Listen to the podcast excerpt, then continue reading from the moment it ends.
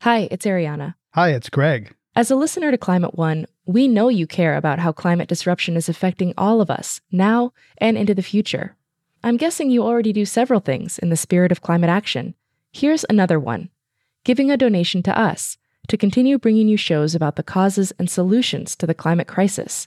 You can do that at climateone.org/donate. We offer all our podcasts and radio shows for free, but it takes time, effort, and resources to produce new episodes every week.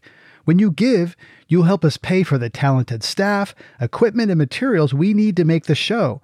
And you'll join a group of other dedicated funders and community supporters who keep Climate One on the air. If you're inspired by the guests and conversations we curate, please consider making a gift today at climateone.org/donate. Thank you for your support and thanks for listening. Hey climate conscious listeners, this is Greg Dalton.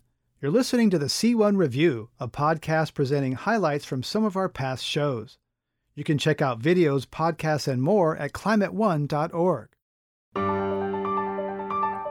This is Climate One, a conversation about powering America's future a future that may take an unexpected turn in our response to climate change. I believe strongly in clean water and clean air, but I think it's a big scam for a lot of people to make a lot of money. What will a President Trump mean for U.S. environmental policy? I think the train has left the station in terms of uh, U.S. utilities uh, cutting their greenhouse gas emissions and using more renewable energy. The bigger question is what's going to happen after that? How will Deep Blue California and its progressive climate agenda get along with the new administration? We have the ability to push back, to protect everything that we've done to work against climate change, to bolster what California can do, and hopefully to be a shining example for the rest of our nation. Political and climate disruption. Up next on Climate One.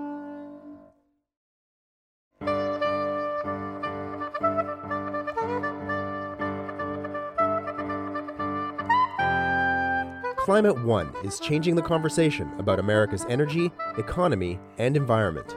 I'm Devon Strolovich. Climate One conversations with oil companies and environmentalists, Republicans and Democrats, are recorded before a live audience and hosted by Greg Dalton.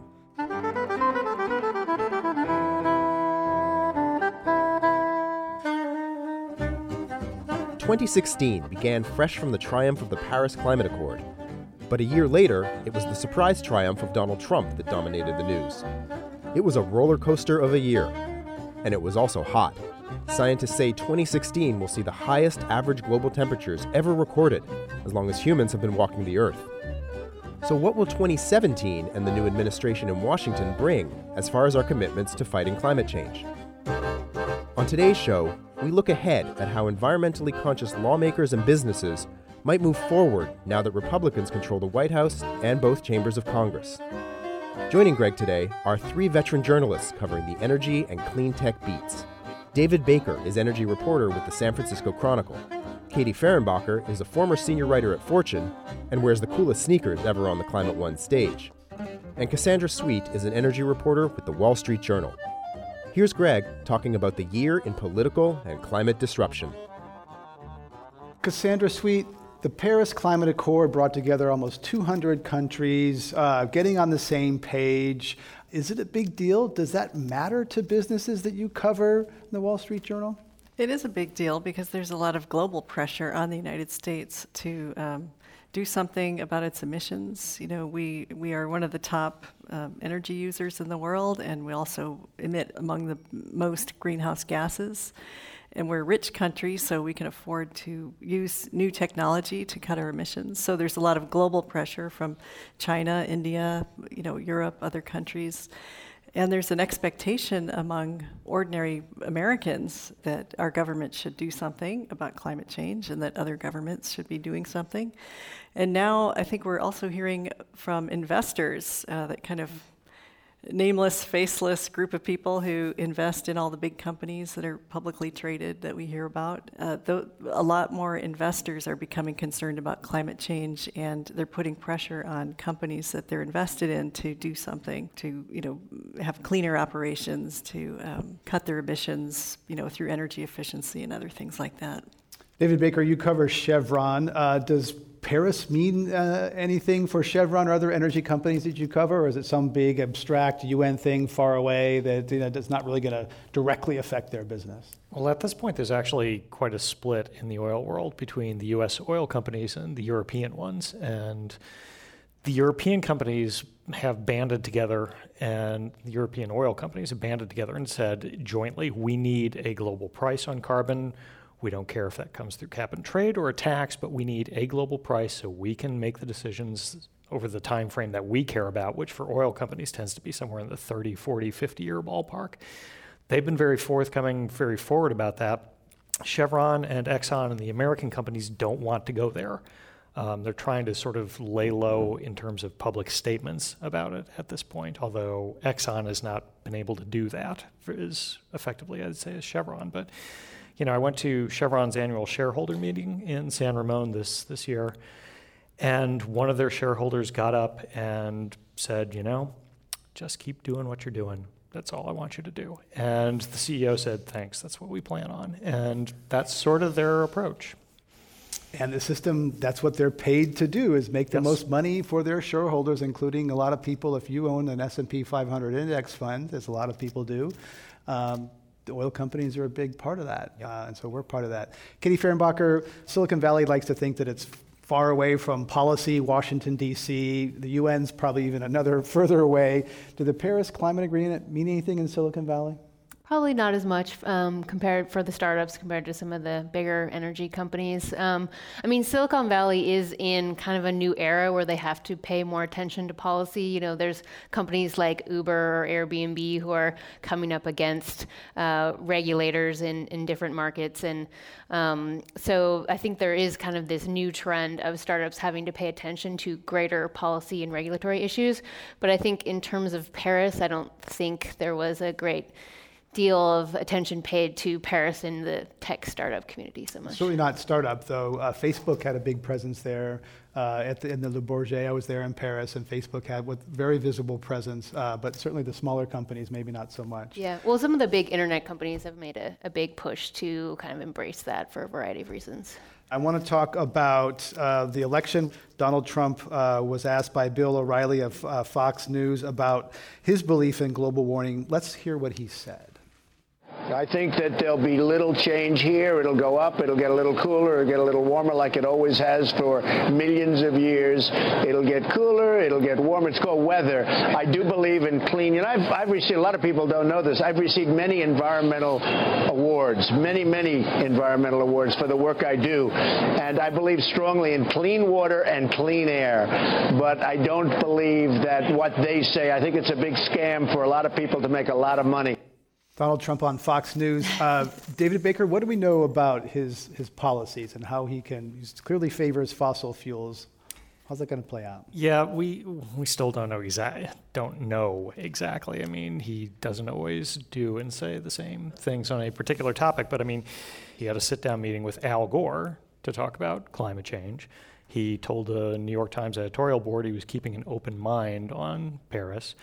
But if you look at his transition team and if you look at some of the names he's floated or settled on for picks for his, his cabinet, you have a, a stunning number of climate skeptics, contrarians, deniers, whatever term you want to use. The attorney general from Oklahoma would be in charge of the EPA. This is the man who has led the states that oppose the Clean Power Plan in suing the EPA. So um, that doesn't really give me a great feeling about how effective Mr. Gore was in their conversation the other day. uh, Cassandra Sweet, can Donald Trump cancel Paris? I think the train has left the station in terms of uh, U.S. utilities uh, cutting their greenhouse gas emissions and using more renewable energy to bring about the emission cuts uh, that are called for under the Clean Power Plan, which is the Obama administration's uh, centerpiece climate policy. And that's a 32% reduction by 2030.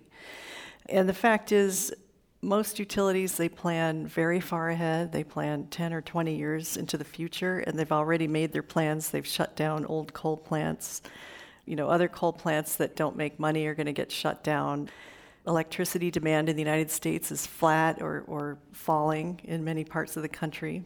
And we still have a natural gas boom. Natural gas is very cheap. Uh, wind power is very cheap, and so the markets are expected to help the United States uh, reach its climate pledge under the Paris Agreement.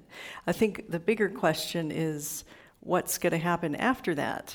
I think there was an expectation that if Hillary Clinton were elected, that she was going to, you know, introduce new mandates past 2030 and tighten restrictions on pollution. And so I, I think people are not expecting that to happen. Katie Fehrenbacher, you cover Silicon Valley electric cars. The, the mantra in Silicon Valley is don't invest in any company that's dependent on policy because you'll mm-hmm. get burned because you can never trust what the government's going to do. Are they going to keep moving forward or do you think they might change based on this political? Um, I think electric cars are definitely coming. Um, I mean, you can just look at Tesla. It's kind of quintessential Silicon Valley electric car company. You know, m- pretty successful so far. You know, they had their first profitable quarter in three years this year. I think everybody's looking at that company as kind of a leader, and then all the big car companies are are following suit as well. Um, so I think electric cars are definitely happening, um, but uh, not necessarily having to do with the, the Paris Agreement. Cassandra Sweet, what do electric, uh, obviously a lot of these cars need juice to power them. Uh, uh, there was a time when electric utilities looked at electric cars as like a pain. Oh, they're going to hurt our grid. Well, we don't know what to do with them. Is that still the case? Utilities love electric cars. They love electric cars. They're big cheerleaders for electric cars, and um, they're seeing them for, you know, more than just an opportunity to sell more electricity, which they don't mind so, you know, uh, here in California, we have a 50% renewable energy mandate by 2030. That's a lot of renewable energy to put on the grid. And even now, when I think we're, we're at 26%, um, there's a lot of solar power that's generated during the day that we can't use in California because we just don't have a place to put it and we don't need it. So utilities are thinking about uh, electric cars to kind of give them more uh, an opportunity to develop more infrastructure in the grid, and they always make money off of that. But also, the batteries in electric cars, if there are a lot of them, the utilities are looking at them as a storage device where they could just push out excess solar power to whatever cars are. Uh, you know, plugged in at the time, and then if that was your car, you'd get free electricity for it. Right now, the utilities are giving away excess solar power to Arizona, or in some cases, paying someone to take it because it's just too much, and we're going to have more of it. So I think electrification of transportation is definitely going to happen in California and other states, uh, probably Hawaii, you know, other states that have a lot of solar and have these very aggressive renewable energy mandates. David Baker, another auto story was as soon as Donald Trump was elected president, the Alliance of Auto Manufacturers said, "Oh, those CAFE standards have been rising recently. We want to take, you know, back off on those." And those, depending on who you talk to, were the number one or number two most important things this country has ever done on climate reducing fuel demand by a couple million barrels. And now, as soon as there's a political change, Detroit's saying, ah, not so fast. What is the impact of that? That's a big question mark. But they were going to be asking for that even if Clinton won the election. Um, they've already been escalating the, the mileage standards over the last few years, and all these, by the way, in case you didn't know, come from California. They were originally codified by State Senator Fran Pavley, who just is leaving office uh, this month. Um, but the way they set it up, the way the federal government set it up, is the standards would ratchet up slowly for a few years, and then once you got past 2020, they would escalate pretty sharply. And the car companies looking at 2020, which is not far away, were saying, okay, we don't have enough electric vehicle sales yet to make this work out, can we get some kind of wiggle room as to when the highest of these, these standards hit? The thing, though, is they can't actually back out of it at this point, in part because they've already been planning their products around this for years to come, but also because these standards, even if Trump just waved a magic wand and eliminated them at the federal level altogether, they would still apply in California because we have special permission from the government to apply our own standards here in the state if they fight air pollution. We've had that for years. Plus, Canada adopted the exact same standards. So the automakers. Several other states did as well, Several including New other York. did, yeah. I think Massachusetts. Uh, it's at least a dozen. Right. So they don't, the automakers may want some breathing room, but they can't actually even ask for really the, to abolish these standards because then they'd be in the situation of making very different cars for markets that are right next door to each other, and they hate that idea. So even if the feds give them that wiggle room, they'll still probably need to come to California and say, okay, will you do the same for us? We're looking ahead at the big climate stories of 2017 at Climate One. Greg Dalton will continue his conversation in just a moment.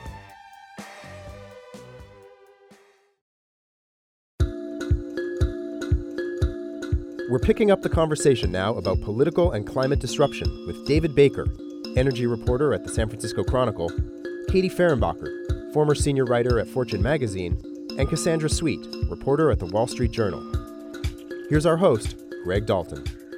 One of the big stories of 2016 was the Dakota Access Pipeline, uh, protesting the rerouting of a pipeline across the uh, Missouri River, across some indigenous lands. Um, after months of organized protest, the U.S. Army Corps of Engineers recently decided to look at a rerouting of that pipeline. Uh, here is a CNN report on the reaction to that decision. Drumbeats, cheers, and tears. The sound of victory for the Standing Rock Sioux and thousands of others gathered to stop the Dakota Access Pipeline. This massive humanity living off the grid, joined by thousands of military veterans, helped exert so much political and legal pressure, effectively forcing the pipeline to be rerouted. People have uh, said that now this is uh, either we make it or break it, and uh, I guess uh, we made it. CNN report on the Dakota Access Pipeline. Uh, that decision, of course, could be changed in a Trump administration. David Baker, environmentalists cheer when the Keystone XL is killed or delayed, uh, cheered here where something is rerouted, and yet we all live in a fossil fuel world where we rely on that product. Environmentalists don't like the tankers that bring it in the Bay Area. They don't like the pipelines. They don't like the rail cars that might bring it. Uh, that oil won't come to the Bay Area, but some other oil may come down from Canada. Uh, you look at the energy system broadly, does stopping one pipeline really change the system? It's easy to say no, that it doesn't, and yet the fact that Canada's oil sands in northern Alberta um, are sort of bottled up and haven't been able to really expand production much in the last few years indicates that altogether, yeah, that effort can actually at, at least delay things. Um, you know, the, the, the oil, many of these pipelines are tied to the oil sands, and they're all about Canada trying to move this resource that it has that is landlocked to the coasts somehow to get it to the global markets where they can not have to sell just to the US. They can have more buyers, sell it to China, whatnot, get a better price, expand more of the production. And it's the Canadian government, even under Justin Trudeau, has a hard time giving up this notion that this is going to be a major economic driver because they don't have many other major economic drivers on the horizon. And yet, you know, if you look at this battle that the environmentalists have waged, pipeline by pipeline, they really actually have had an effect. It's not just the fact that oil prices are low right now that has kept the, the oil sands or the tar sands bottled up. It is this pipeline by pipeline fight and stymieing things every step of the way. And you can call it obstructionist, but it actually does appear to be working. Cassandra Sweet, there's an irony, though, here that some of that oil coming out of North Dakota is actually light, sweet crude that actually burns cleaner. So if you're going to burn oil in a, a, Bay Area refinery, don't you want the cleaner stuff rather than the dirty stuff? Uh, yeah, it is, but there's still that dilemma. I mean, people don't want pipelines running through their town, you know, or through their reservation or their, you know, sacred area or under their drinking water.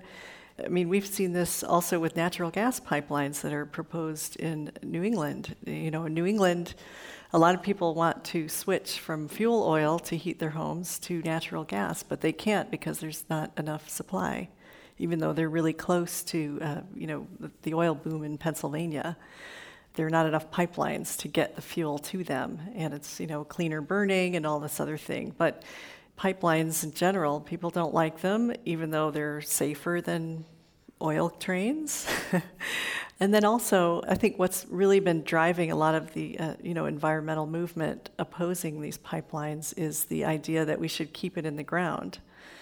And a lot of people believe that you have to take a stand, you know, even if uh, you know North Dakota, you know Bakken light crude is is better and cleaner than some of the dirtier crudes. Um, we should still keep it in the ground. So I, th- I think that's that's having an impact. We're going to go to our lightning round. We're ask a series of true or false questions to each of our guests, uh, starting with David Baker. True or false? Closing the Diablo Canyon nuclear power plant will cause California to get even more of its power from wind, solar, and other renewable sources. Eventually. Cassandra Sweet, true or false? Humanity is doomed because of climate change. No. Uh, Katie Fehrenbacher, false. Uh, false. You are more concerned about runaway climate change than you were three months ago. True. David Baker, oil, true or false? Oil companies trying to block California's move to cleaner fuels are emboldened by having a fossil fuel champion in the White House. Still to be seen. David Baker, if they're true or false, if there is a climate change conference anywhere in the world, Jerry Brown will fly to it, shake hands, and get people to sign a pledge committing cities and states to reduce their carbon emissions. Absolutely true. Uh, Cassandra Sweet, true or false? Many Wall Street Journal reporters recognize burning fossil fuels is disrupting the climate, but they don't dare say it around the water cooler or in, write it in print. I think that used to be true, but uh, I since, think it's since the Murdoch boys came in. There's a little more freedom there. We talk okay. about it around the water cooler. It's it's hard to get a lot of stuff in print. So okay. Katie Fehrenbacher, true or false? Self-driving cars will put many professional drivers out of work, adding more fuel to the working class anger that propelled Donald Trump to the White House. True, but maybe in like 25 years. Okay. David Baker, uh, true or false, you bring up climate change and clean energy at holiday gatherings with your extended family. true. Um, uh, follow up. And it gets dicey. and they enjoy talking about such a cheery topic with you. Yeah. Uh, some yes, many false. Some true, some many false. All right, that ends our lightning round. How they do? I think they did pretty well. Let's give them thanks for. Let's go to our audience questions. Welcome to Climate One.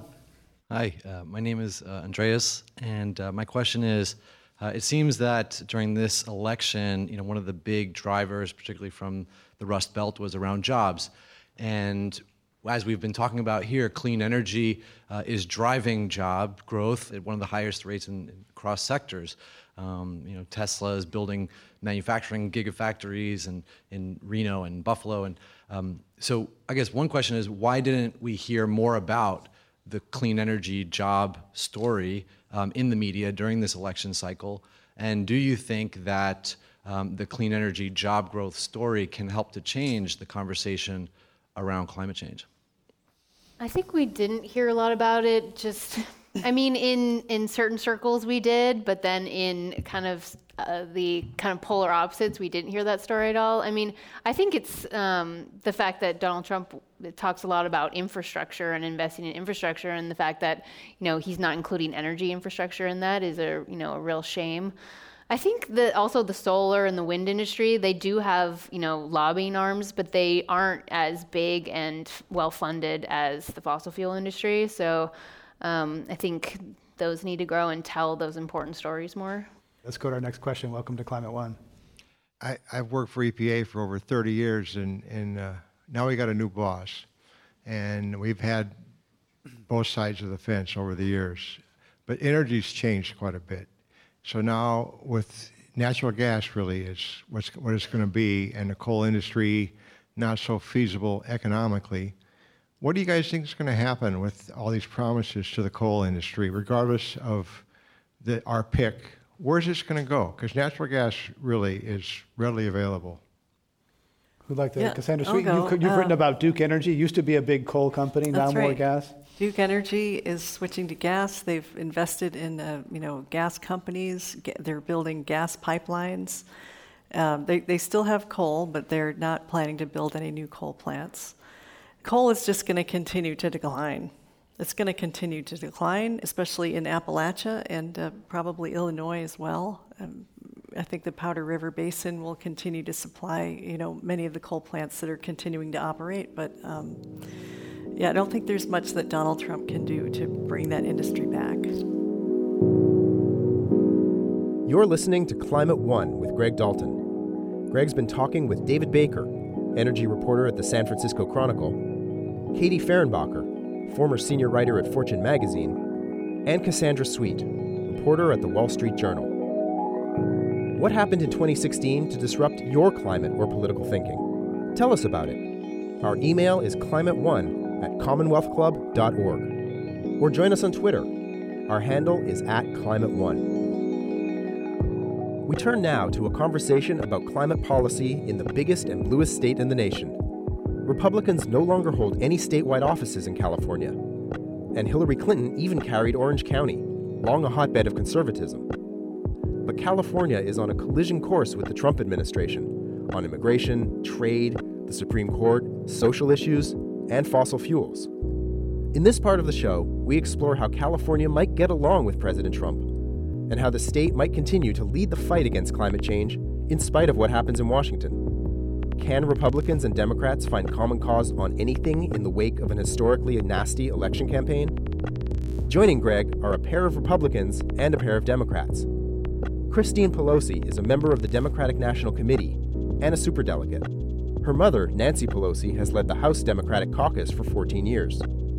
Tony Strickland is a Republican who served 10 years in the California State Legislature and is the California chair of a pro Trump super PAC, the Committee for American Sovereignty.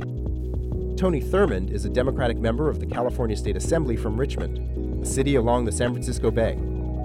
And Duff Sundheim is a former chair of the California Republican Party and a former member of the Executive Committee of the Republican National Committee. Here's our conversation about the future of California in the land of Trump. Duff Sundheim, I want to start around uh, 2003 uh, when an entertainer who had not ever held political office was elected governor of California. He came in, said he was going to blow up boxes. Right. Um, a lot of people were shaking their heads. And the ironic twist, of course, here is that he is the new celebrity apprentice. He's right. taken Donald right. Trump's old job. So, what parallels do you see between Arnold Schwarzenegger and Donald Trump? I think the main thing is that they are not ideological and they are not based on personalities in terms of who's around them. So their focus is going to be on getting things done.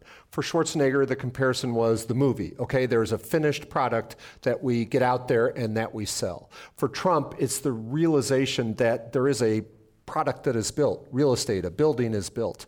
So I think what you'll see throughout this process is it's about results. And he is putting on his team people that know how to get things done. And that big ego and big personality, in the case of Schwarzenegger, he had some difficult relations with his own Republican Party. Some people thought he was a party of one, and some people think Donald Trump is a party of one. That's right. I, I think that people that see him as an ideologue is, is wrong, but they are going to be susceptible to pressures that other politicians would not. I remember one time where Schwarzenegger came up with a big proposal, and his daughter opposed it, and it got switched that weekend. So, you know, there, there are unusual um, factors that come into play as to how decisions are made. People trying to read those Trump kids, right? Where are they and what, how could they get to daddy? Uh, Tony Strickland, uh, is California on a collision course with uh, the Trump administration? No, in fact, quite the opposite. I, I think uh, you have leaders in the Republican House, Kevin McCarthy being the number two, the majority leader, uh, Jeff Denham.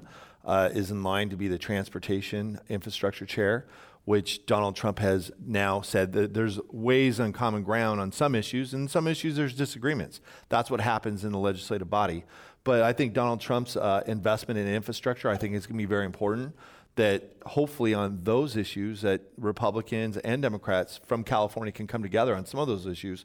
So um, I think that uh, it, it is key that what we can do is work together, hopefully as a delegation, uh, not different than Texas. I mean, Texas sticks together a little bit more uh, than we do here in California in terms of fighting for your state. And I think we, we should do that a little bit more here in the state of California. Christine Pelosi, Big fight recently in the Democratic caucus. Uh, your mom run again, but one third of Democrats said that they wanted someone else. Is there time for fresh new leadership in the Democratic caucus? I think there is fresh new leadership in the Democratic Party, and you see that in the number of people that were appointed or nominated.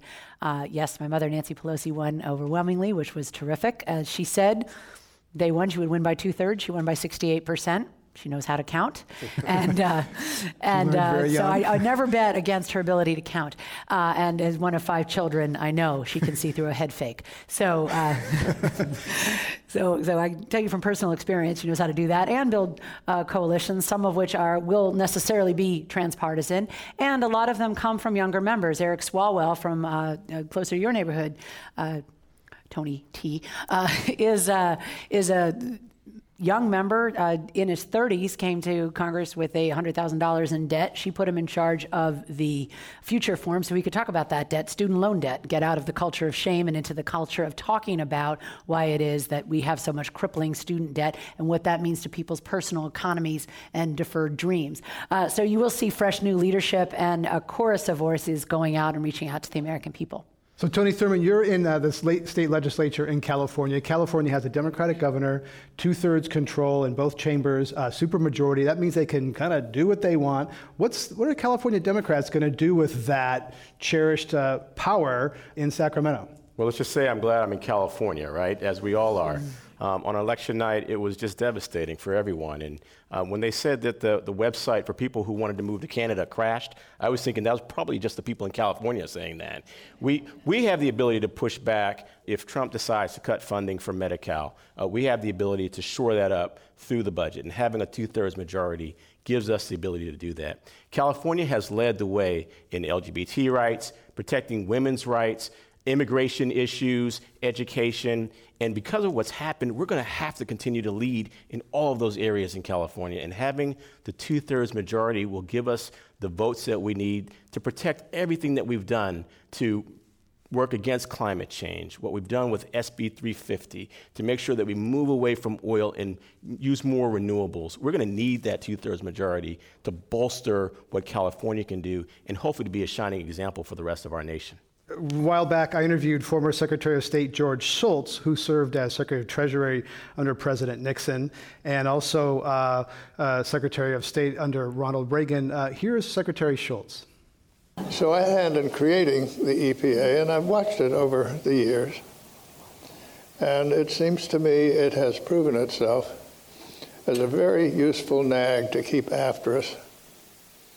And we have better, cleaner air cleaner water. You would much rather breathe the air in any American city than breathe it in Beijing. Thank you, EPA. So that's George Shultz, former Secretary of Treasury under President Nixon and cabinet member President Reagan. Duff Sundheim, thank you, EPA, but EPA is in the crosshairs of this new administration. Well, we don't know how that's going to play out, but uh, Secretary Shultz is one of my mentors. And one of the things, in he did the Montreal Protocol, which was critical for fluorocarbons. He's done a lot in terms of providing for a cleaner water and cleaner air. But he has been very critical of the degree of regulation versus innovation. So the question is what can be done by private industry in terms of developing new technologies to address these issues, and what is the role of regulation? Clearly, he and I both favor regulation, but the question is the balance between providing for the innovation versus the regulation which prohibits the activity. Tony Strickland, uh, there are more Americans now who work in the solar industry than ex- extracting fossil fuels. So, as a Republican, do you see promise in green tech, or is it just hype? Absolutely. I, I voted for the uh, renewable energy standard when I was a legislator in Sacramento. I do believe that we are transitioning into a more green uh, technology. Uh, I believe that private enterprise has invested a lot of money along with public uh, into newer technologies. Um, but I also think that government and sometimes uh, creates regulations where the technology doesn't exist. Mm-hmm. Uh, one of the uh, things that CARB, the California Air Resources Board, tried to pass for these crane operators over in my district in Santa Barbara uh, they went to the hearing. They say, look, what you're asking for us to do as a government, uh, saying that we have to meet these regulations, That technology doesn't exist. And the answer was, well, if we have these regulations, then someone will make it. What does that do to the person who's trying to create those jobs? Those cranes that cost seven to eight million dollars for those operators had to do a garage sale and, and send them over to Nevada. I believe there's a responsible way of doing it, and I also believe that we can work public and private together. I do believe in the renewable energy standard. I do believe that we can transition California into more of a renewable energy uh, technology, and that can be the model for the rest of the country. But to say that we're going to just flip it around in, in such a short time isn't sensible. It just won't happen. We are making strides. There's no question we're making strides, and we can be the model for the rest of the country.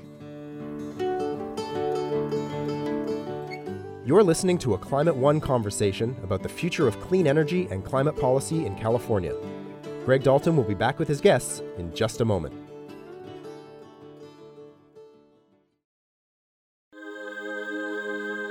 Greg Dalton's back with his guests. Christine Pelosi, political strategist and Democratic Party superdelegate, Duff Sundheim, former chair of the California Republican Party, Tony Strickland, California chair of a pro Trump super PAC, and Tony Thurmond, Democratic member of the California State Assembly from Richmond. Here's Greg. A while back, I interviewed uh, Marvin Odum. He's the president of Shell Oil Company, one of the largest oil companies in the world. And here's what he had to say about climate change. It's very clear for us as a company, and that is that climate change is real, um, that humans have an enormous impact on that, and that it requires some sort of action going forward. So we see it as a, as a big enough issue and a big enough risk that, to where we need that sort of global framework to then drive this market to somewhere different than it's headed right now. So that's Marvin Odum, president of Shell Oil Company. I want to roll another clip. Uh, this is former CEO of Goldman Sachs, Hank Paulson, Secretary of the Treasury under George W. Bush. Climate change poses a massive threat to the world. It, it's a huge e- economic risk, and like any other major economic risk, and I, think this is the biggest economic risk the planet faces climate uh, change deserves to be understood and managed as the risk that it is. Duff Sundheim, that's the former CEO of Goldman Sachs, head of an oil company, saying things that very few Republicans will say in America right now. Why is the Republican Party out of step with pillars of its support, Wall Street and energy companies? Well, it's I can't speak for other Republicans. I mean, I agree with him. I agree with Steve Schmidt. I agree with Secretary Shultz. It's a major problem, and we need to move forward. And you have two Republicans on the stage that agree with that statement. So we are within our party, just as Tony mentioned, there are differences within the Democratic Party. We're fighting very hard to have those issues addressed. I think the major difference that we have with the two people on this stage is what is the balance. So I was in meetings with Governor Schwarzenegger where the leading energy producers would come in and they'd say say, Governor, we're glad to do this or glad to do this, but we're told if we do do this, we're going to be sued. And we're told at the same time by this other agency, if we don't do this, we're going to be sued. So just tell us what we need to do. And that's the type of regulation that we're talking about, is just common sense regulation that addresses this issue because that's the balance we're trying to strike. And Tony and I have been working hard to find that balance because we do need cleaner air, we do need cleaner water, but at the same time, we also have to understand that there are more people living in poverty than there are people in 39 of the 50 states. So we just want to make sure as we make this transition, we take into account all those people that are being left out of the American dream. Tony Thurmond, is California's green push hurting poor people, working class people? Absolutely not. The jobs in the clean tech sector pay much better than any of the low paying jobs that, um, that often have been offered. And, you know, of course, there are some restriction, but we also have a system like cap and trade that says, look, you can either reduce your greenhouse gas emissions or you provide money that's going to help offset the impacts to those communities that are negatively impacted uh, environmentally. And so there are opportunities to work with the business community. You know, I authored a bill that was signed by the governor that uh, puts higher fees on companies that have oil and gas leaks. We invited the industry to be at the table and have conversations. So when businesses are responsible and willing to work with us, we can do that. Uh, we want to support California businesses, but when they're doing the right thing. And too often, the argument from some Republicans and some business leaders is We know it's the right thing to do, but it just costs too much money. Well, we're saying, what's the cost to not act? And so we're happy to have those conversations. We want to support California business, but we cannot put our head in the sand and say that climate change is not real or because it costs too much to address it, we're not going to do anything. Michael Bloomberg and others, uh, Hank Paulson did a whole project on the cost of inaction. There's often the cost, well, we can't do something because it'll cost too much, or there's a cost of doing nothing. We're going to go to our lightning round, a series of true or false questions for our guest today. Uh, beginning with uh, Duff Sundheim, true or false, gay marriage is settled law in the United States? True. Christine Pelosi, Hillary Clinton's campaign showed hubris and entitlement. True. Tony Strickland, Joe Biden would have beaten Donald Trump in a landslide. True. uh, Tony Thurmond, Ku Klux Klan support for Donald Trump is deeply troubling. True. Duff Sundheim, the Electoral College should be reformed so electoral votes are aligned with popular votes in each state. Within each state?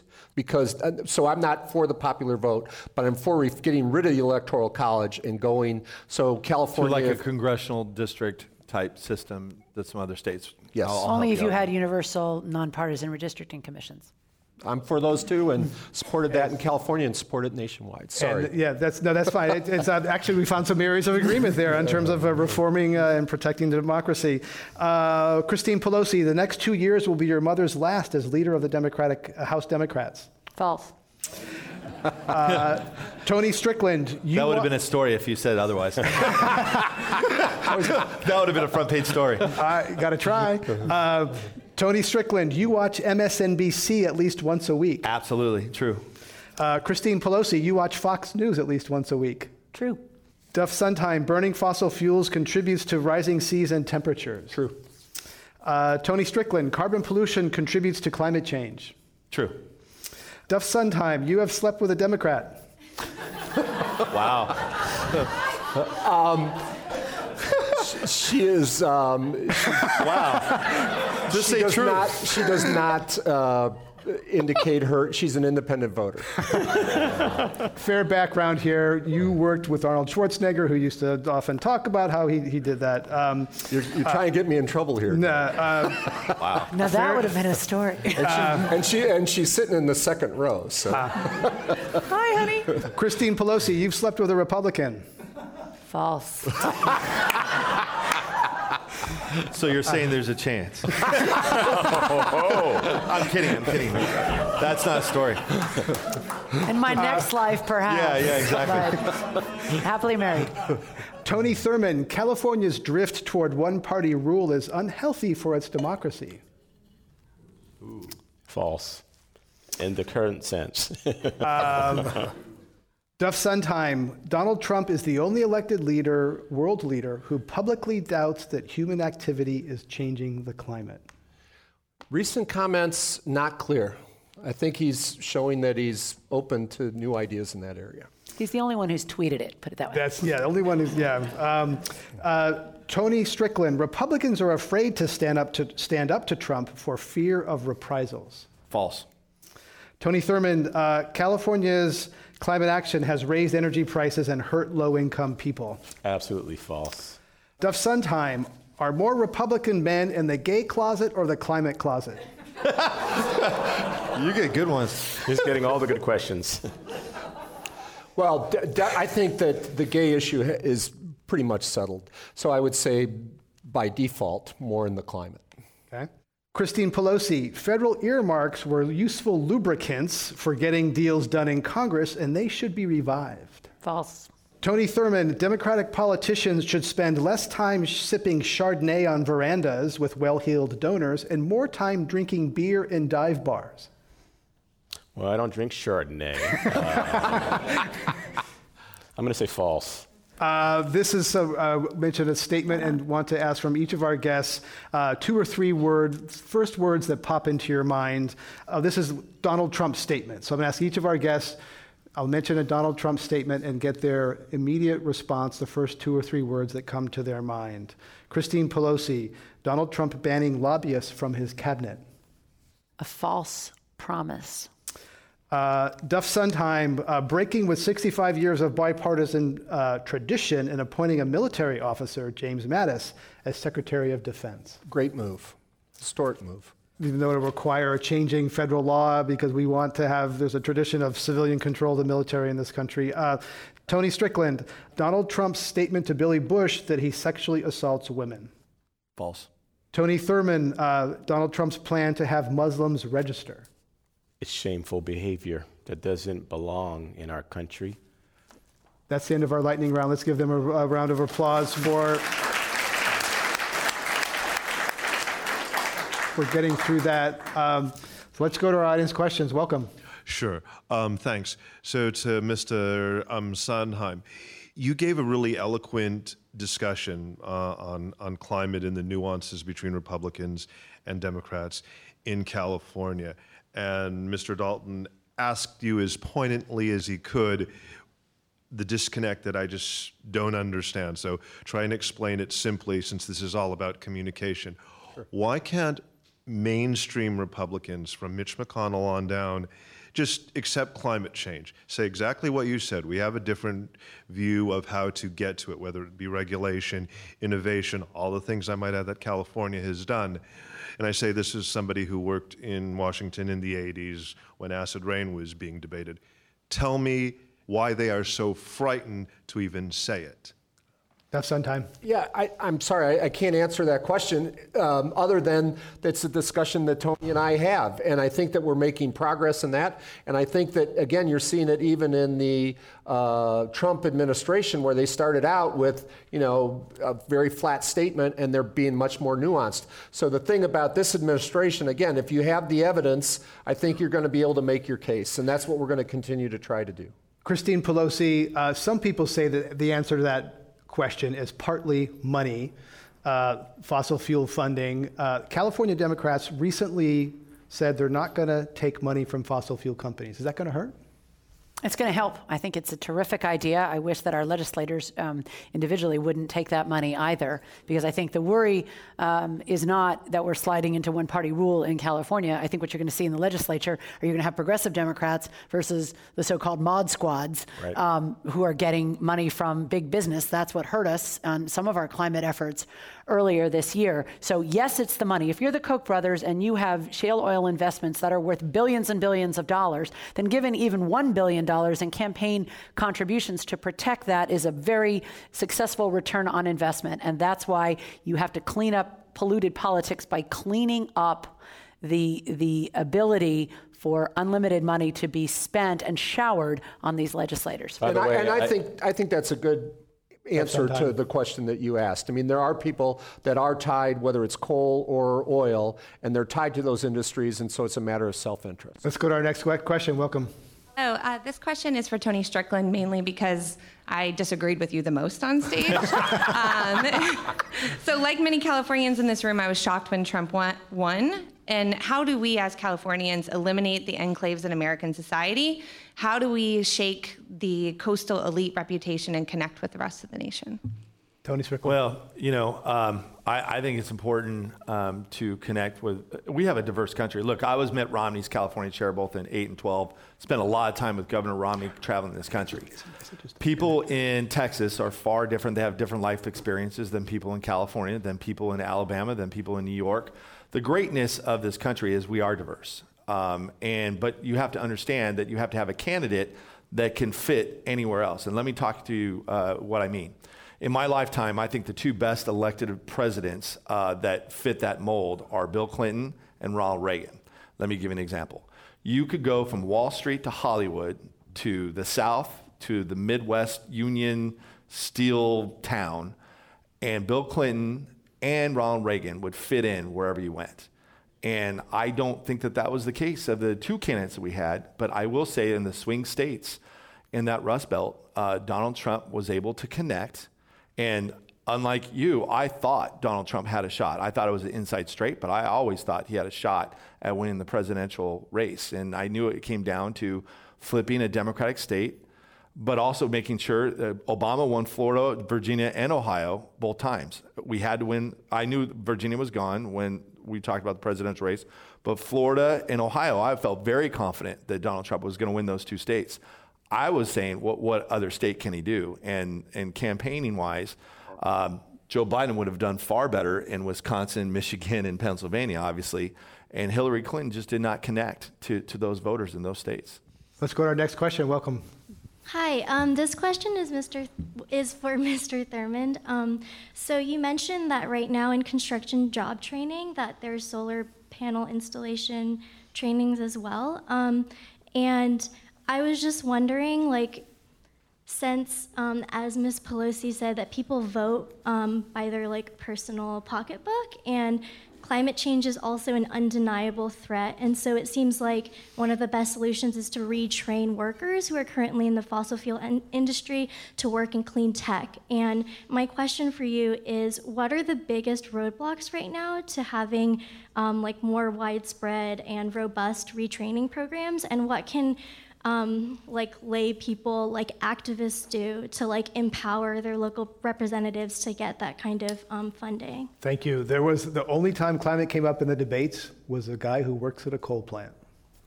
You know, going back to the gridlock in Congress, the federal government has reduced the amount of money that we get for our workforce development programs. And those are exactly the dollars that we use to train and retrain individuals. Um, we've got a great community college system um, that really can help to prepare people for, you know, um, sectors that are really seeing growth.